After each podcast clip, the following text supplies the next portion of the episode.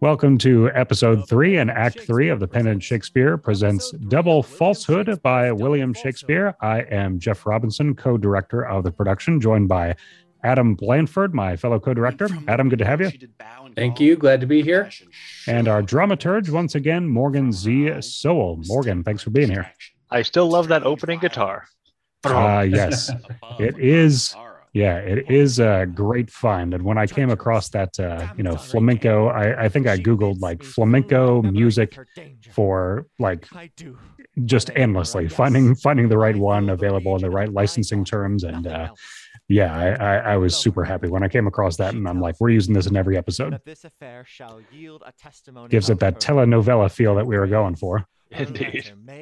I will just start with the opening line of this act. Uh, I had no idea what the citizen was saying uh, for the longest time because he literally starts in mid sentence recapping the last act. Right. Yeah. I've the, never uh, seen this play performed. I didn't know. I just, what is he saying? How do you st- how do you start an act with the word and? What's going on? So thank you, Shakespeare. Right. The the note you put in the script was very helpful. This is the final part of a long, excited retelling. So glad you explained it to me because otherwise I would have been totally lost myself. I hope I'm right. That's my best guess.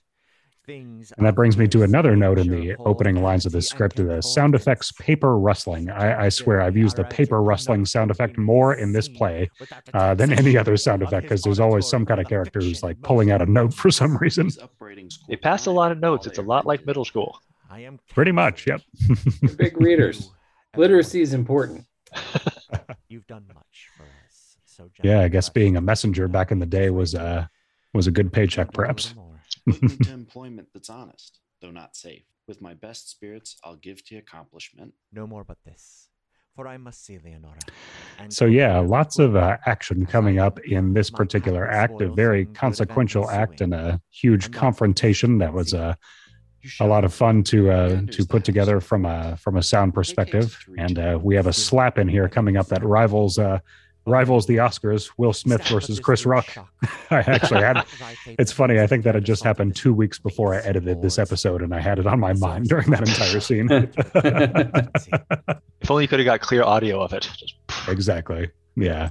There's no uh, there's no dialogue in here about keeping keeping my wife's name out of your bleeping mouth, but uh, just as good. So, um, speaking of panning, um, this this is a scene uh, that I edited where uh, Bridget Gusewitz, uh, again doing an excellent performance as as Leonora, sort of fretting over the fact that she hasn't heard from Julio, and I thought to myself, like, what would she be doing um, as she delivers these lines? So eventually, I came up with, oh, she's pacing. So I put in pacing sounds periodically, and then I also pan the dialogue back from left to right to left to right to give you the sense that you know she's pacing across uh, across the room. Um, so that was a you know a creative choice that wasn't necessarily spelled out on the script, but I just thought you know this this makes sense, and you know it kind of gives some some uh, auditory interest to an, a, a scene that's otherwise you know basically a very very long monologue. and you can hear the pacing in her voice. So the you know the panning back and forth, the pacing in her voice, the sound effects, it's it's flawless. Yes, it's excellent. Man that bears a sword and wears his flag of youth as fresh as he.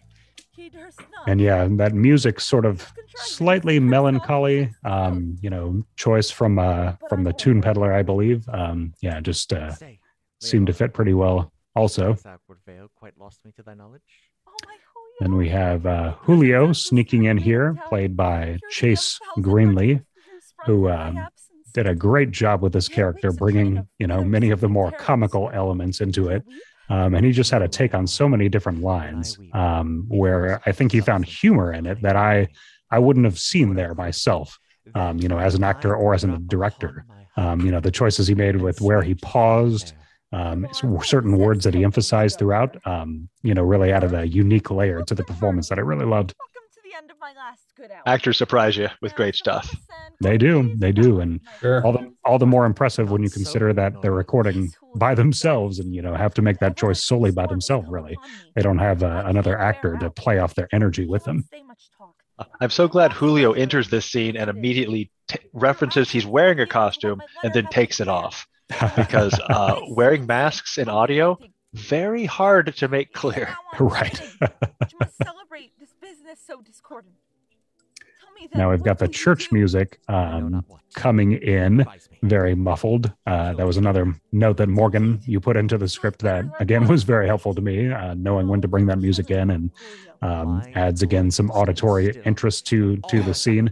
Um, you know, because basically Leonora is supposed to be getting married here to Enrique shortly, so it's a, a unique way of sort of foreshadowing that. Makes a ticking clock to the scene. Exactly. Yep. and fly off instant from this house of woe. Alas, impossible. My steps are watched. There's no escape for me. You must stay too. What? Stay? And see thee ravished from my arms? I'll force thy passage. Were I not a sword? I love that particular line. thigh. There on a man's thigh rode better. I saw the traitor play his part. So coming up here, Julio has to be hiding behind the tapestry, Yes. Let me be deemed a which I knew was going to give you guys a headache, audio Whom the wise. owls hoot may Oh no, no, it me. um, wasn't wasn't too challenging because uh, you put muffled in the script, and uh, Chase actually muffled his own voice when he recorded. Oh, that's So I- right. Yeah, I didn't even I didn't even have to do it myself in the editing process. He took care of it. It was it was uh These are the you'll hear it in just a second here. See, the lights move this way, Julio. Hide behind yon arras. That was all him. That was 100% Chase. Totally did that himself. I'm like, sweet, nailed it. Every once in a while, the actor figures out exactly how to convey it. By the dearest ties, whate'er you see or hear, whate'er shall hap in your concealment. Yeah, it's comical to Statue. envision in your mind as we listen her shoving him behind a tapestry and being like, I got this. You're good. You just stay there. I actually added the line, the but Leonore line, uh, to give him something to have muffled. Uh, Ah, I had no idea it would be a laugh, though. That was great. Should wrap thee in such agonies which my love could not look on. Lady Leonora. Why, Leonora? So uh, I, I took over the role of Enrique here, and uh, and for the rest of the play, which which was enjoyable to do, but uh, definitely had to sort of get in the character's head a little bit. Um, at first, coming in here at Act Three, and uh, found myself doing several takes to kind of figure out just how evil is Enrique at this point. Is he like pure evil? Is he like still redeemable, sort of? Um, clearly, you know, clearly a, a douchebag in many different ways, to put it bluntly, but uh, ended up uh, settling on sort of semi evil performance here.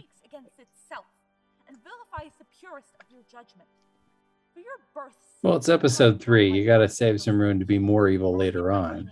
True, true. and then end up less evil. He's actually a very complicated character for a, a short comedy. It is. Yeah, it's true. You're mad, perverse, and foolish. How may I be obedient? Now that this play is kind of accepted in the Shakespeare canon, I look forward to uh, Sir, I cannot coming years of Shakespeare scholars analyzing, because there's a lot going on in this show. I think there's a lot more in this than a lot of the other comparable comedies, father, most perjured if I do.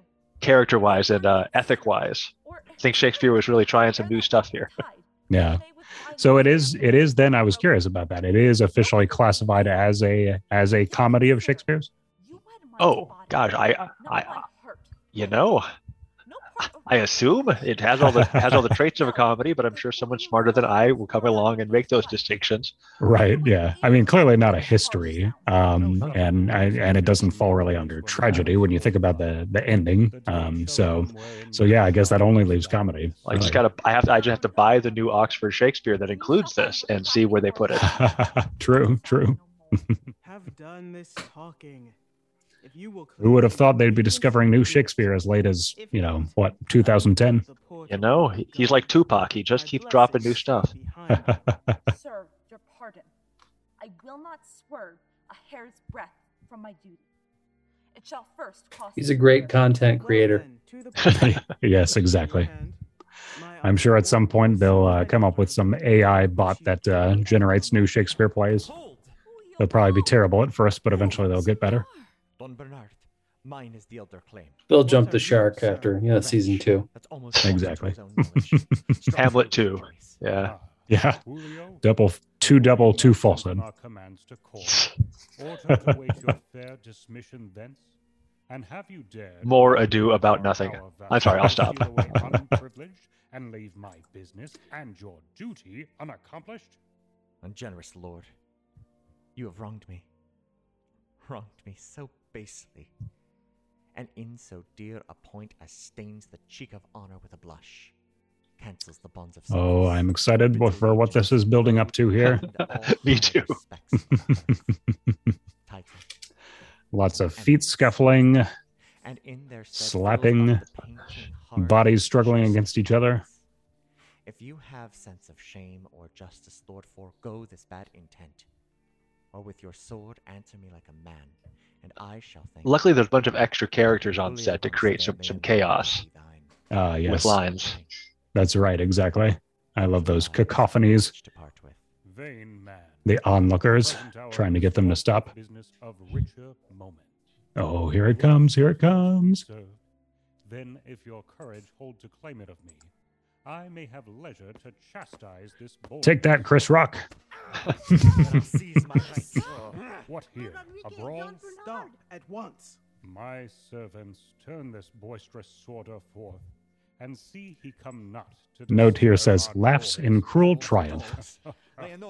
Ah, I could have done a couple more takes of that laugh. Not quite evil Thought enough. very, very triumphant and cruel.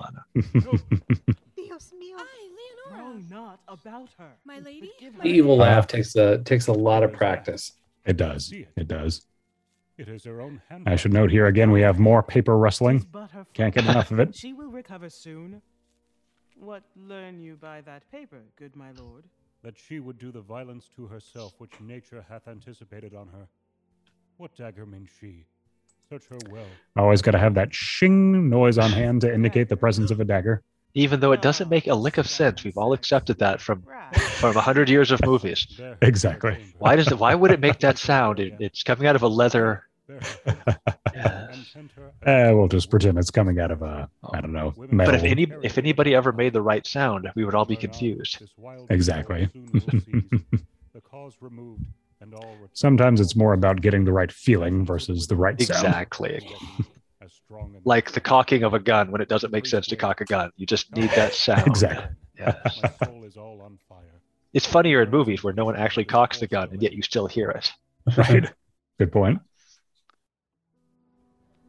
Julio's departure, thus in secret from me, with the long doubtful absence of my brother. All right. Now we transition to uh, Adam Scene, both as an actor and a director here. With strong suspicions. It's always weird mixing uh, mixing a scene that you ha- that has you in it. Ah, so true. So true. I had the same thing with the previous scene. Yep. Struggling to find the right take and, you know, going back and re recording my lines because I felt like none of them were right. Well, you have the privilege of getting to match your lines to somebody else's. Right. True. True. Signora, I'm glad to have met you thus. What ails? Camila, I. Hmm? Is possible you should forget your friends? Friends? I would not want Julia Eve mad at me. Like those that love you. Her Especially not this scorn would be character. the, yes. Her scorn would just sound so scornful. I am that Lord Roderick, and I lie not. If I protest, I love you passing well. You loved my son too passing well, I take it. One that believed too suddenly his court creed. All is not well. I like those lines like that one uh, just now, Adam, where you have to transition from, you know, sort of speaking to yourself off to the side back towards speaking to the other character. Those are always challenging. I, I kind of cheated in that you know I I would I turned my head physically away from the mic to do the aside and then recorded the rest of the line by by going directly into it. Good choice. It works. How Could we save our director's uh, effort if we were to instruct actors to do that? Like perhaps. regularly? Yeah, perhaps. Maybe it, it's going to depend on the kind of microphone they have. Exactly. Yeah. Yeah. You don't want to be too off axis or else, uh, or else Yeah. it'll just sound like It's gonna you're start in- to sound like this. Exactly. even of his plighted faith. Was not this honor and this a constant friend? I dare not say so. Now you have robbed him of his love. Take See, the one thing is, is I could cheat and match my my dialogue to the other actor, but my lines are due on the same day as everyone else's. Right. would have been torn in pieces with wild horses ere he had done this treachery. On my conscience, had he but dreamt you to durst have committed this base, unmanly crime. Your inflection there was so good. like their pitch like went up an octave higher. Well, I, I I kept trying to think of you know Roderick's like the level-headed one, but he's probably still kind of a a little bit of a popinjay, so he would go up up that high when he when he's flustered. Julio and my brother might be get something to start at. Camila and stranger. Another instance here of a character talking off to the side, and the other characters aren't supposed to hear what she's saying, so you gotta pan the dialogue kind of far out of field there. I feel we have that in almost every every act of the show has that going on. Oh, it totally does. Every single one. Yep. While he was good, I do confess my nearness. But since his fall from honor, he's to me as a I love the chickens balking there in the background. Always got to be chickens. I ask your pardon. They're just a universally recognized uh, recognized sound. no harm done, Signora. But is it possible? See, I, I cheated. I think there are children playing in the background here, so you know. None of all this. How now? I bear you tidings, ma'am, which I could Let's give a shout out to W. Keith Timms here as our citizen too. Very versatile performing performer. I think he, I think he's in almost every act, if not every single one, as various shepherds and bystanders and that kind of thing. And uh, yeah, really, you know, the ensemble is is critical um, in Shakespeare, and uh, having having all these actors, um, you know, committed to the production and reliably, you know, delivering their lines, you know, regardless of the size of the role, um, is is uh, is crucial. And you know, um, in the next act, he's got a very memorable memorable performance as one of the shepherds coming up. So, um, you know, even even if uh, you know you're on the ensemble, it uh, is is just as important as as all the other characters for sure. It was my own sin, and I am rewarded. Now am I like an aged oak, alone, left for all tempests. I would cry, but cannot. I'm dried to death almost with these vexations. Lord, what a heavy load I have within me. Sarah did a good job there with the word aged. The script, you know, a lot of actors would read that line as just aged, but I think to get the get the meter right, uh, it's supposed to be aged. So excellent, uh, you know, understanding of Shakespeare uh, from her. You know, getting that getting that uh, inflection correct. Yeah, Shakespeare is always it's always both drama and poetry at the same time. So Yep. that's a quite a skill. Yep. It always helps when they have those little backwards accent marks that uh, know for sure. Oh, I'm supposed to emphasize this syllable, but not always there. Do it as bitterly as thou canst think of, for I deserve it. Draw thy sword and strike me, and I will thank It's so dramatic. for it. Oh. I've lost my daughter. She's stolen away and whither gone, I know. Oh, this is a great note you have in the script here, Morgan. Camila, getting heated, ready to throw down. Yeah, I, I, you don't want to tell the actors how to do their job, but at the same time, you always have to let them know, like this is how this this is the shape of the scene. Oh, this is the shape of the performance, and they always they always find it if you let them know. Yep. Yeah. And especially with Shakespeare, where it can be difficult to interpret the text at times, those those notes can make a, a world of difference. Um, you know, letting letting folks know the emotional state that the character is in, um, and you know, sort of translating what it is they're they're feeling at that moment can be a huge help. In which adventure my foot shall be foremost. And one more will I add, my honored father, So many references to fathers and mothers in the script. You know, I, even as the director of the show, I find myself thinking, okay, who is Roderick's father again? Oh, that's right, Duke Angelo. and I Enrique made is his myself I made myself a chart. I'm not gonna lie. it helps. It, it helps for sure. Let this noble lord make family of us, whom our own cross fates could never join. What I have been, forget.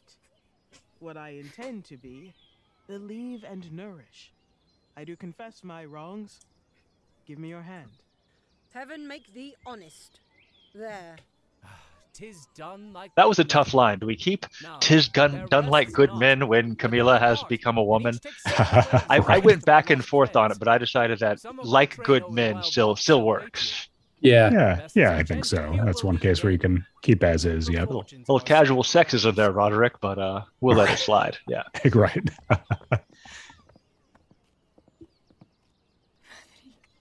Roderick, I would. Your brother had but half your virtue. Yet there remains a little spark of hope that lights me to some comfort.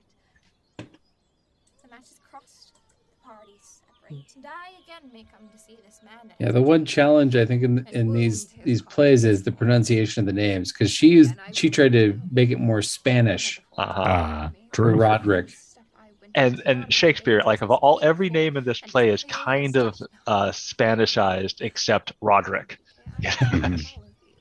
But I had to say, like, uh, and I I just uh, when when we first did uh, episode one, I recorded the the credits in Spanish, and I was so sad that that they wouldn't let me use those credits. Because I feel like if I'm speaking Spanish, then the names are pronounced better. Right. Right. Because when I go from from uh, from English back to Spanish, it sounds it sounds funny. Right. You know, Exactly. my, my wife's family is uh, is half of them are Spanish speaker natives, and the other half are English speaker natives who speak Spanish, and they switch back and forth the pronunciation all the time, uh, just naturally, you know, in context for whatever reason. Um, so I think it works from a real from real life. I, I would say switching between violante and violante and all that. I think it, it's natural. I think it's actually Like how the world would sound. like reading the the credits, you know, when you're going from here's this extremely European name to Spanish name, um, it, I I felt like I, in some ways I, I fell flat because I'm like, you know, it, it, you know, Bridget Guswitz is Leonora, you know, and and I feel like I would like overcompensate, If I fail your trust, but then Adam Blanford is Roderick. yeah. Jeff Robinson as Henriquez. oh God, I mean, I, yeah. Years ago, there was a great Saturday Night Live sketch about that, where like an office group would all pronounce Spanish words. Yes, with with huge Jimmy, Spanish accents. with Jimmy Smits. I remember that. Jimmy Smits was in that one. That was so good. Did you say tornado instead of tornado? oh, rest in peace, Phil Hartman. Oh, all right. oh, that was a great sketch. I remember that exact one. Oh man. Be honest, but for virtue's sake, that's all. Thank you for listening to Pin Audio. Now watch, now watch Saturday Night Live. exactly. Now go on YouTube. The Pendant Shakespeare, also known as the Wild Bill Variety See, now I'm going to be uh, paying attention to your pronunciation here. Great. Featuring the voice talents of Chase Greenley as Julio, Bridget Gusowitz as Leonora, Jeff Robinson as Enrique, Sarah Palmero as Don Bernardo, Yeah. Adam Blanford. Yeah, Anglo name is Anglo name. I mean, it, it's like, come on, come on, Bill, you could have written this better. Now I totally can't remember if it's Don Bernard or Don Bernard O with the O on the end. Loose by Shane Ivers at silvermansound.com. Eh, either way, it Sancho gets a latte by I remember trying to record some of the Sancho Panza gets a latte. Like, I love Kevin Uh, MacLeod's file names. Oh. Slash licenses slash buy slash 4.0. All other music by Josh Mullen at the All right, that does it for episode three. We will see you back here next month for episode four, uh, another action packed one, followed by episode five. Take care. Adios. Bye. 2022, Pendant Productions.